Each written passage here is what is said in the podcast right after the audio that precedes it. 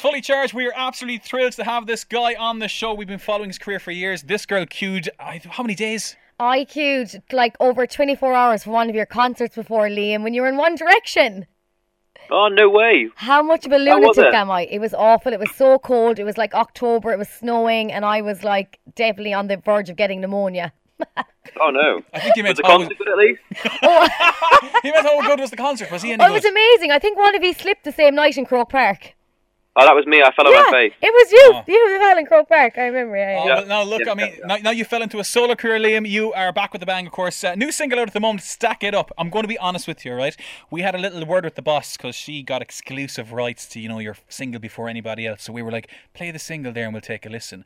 And uh, it's there's such like a, a big secret around this track. She couldn't even play it. It wouldn't even play for us. So I'm just going to maybe sing what I think it's going to sound like. Can you tell me if I'm any way close?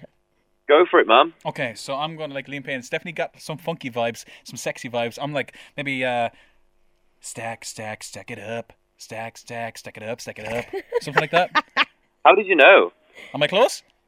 No. Oh, I think it's more of a like a slowed down version, maybe like stack it up, like pure sexual. No. Um. Well, I mean, this is actually one of the only songs that I've got at the moment that's not really like a sex-based song. what? Oh wow. I mean, there's not many many euphemisms you can get from "stack it up." Really, I don't think. I'm trying to think now. Oh. Oh, I'm I'm thinking about you stacking it up.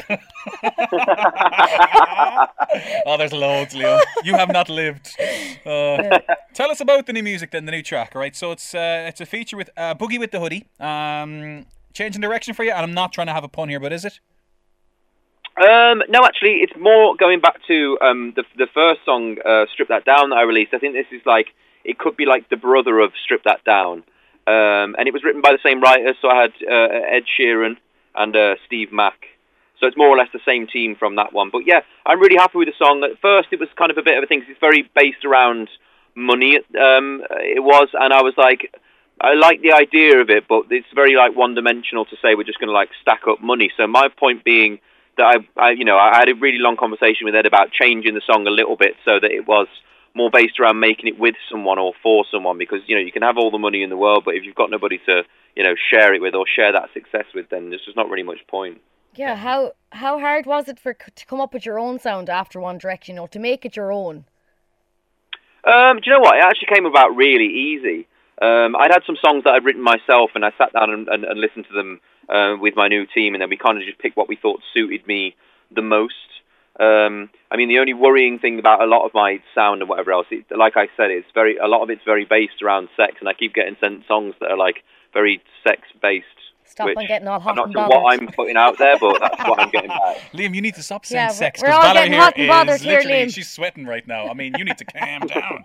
Uh, so, look, you mentioned that all the songs are a bit sexy, a bit sexual in the past. So, are we seeing a whole new change in direction for you in terms of, I guess, you know, the birth of your son? Has that had any influence at all in, you know, your music and lyrical content now moving forward?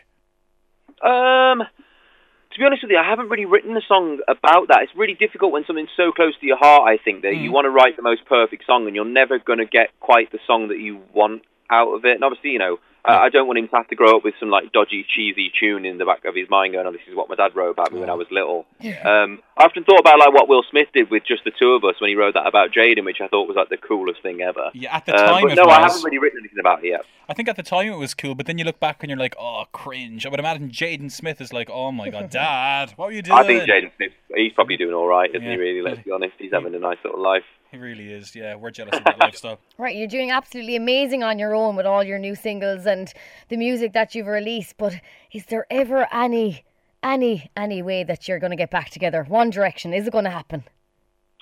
Um, I think it will happen eventually. I mean, I really don't know. For some of them, I don't really know where their heads are at with it. So, I'm, you know, yeah, just kind of at the point of giving everybody space at the minute and letting them do their own thing. And then, you know, if we come to that conclusion in the end and it is a thing, then, you know, I mean, I, as I've said before, I'm I'm all for it. So, um, yeah, I, I, I think. it'll happen at some point.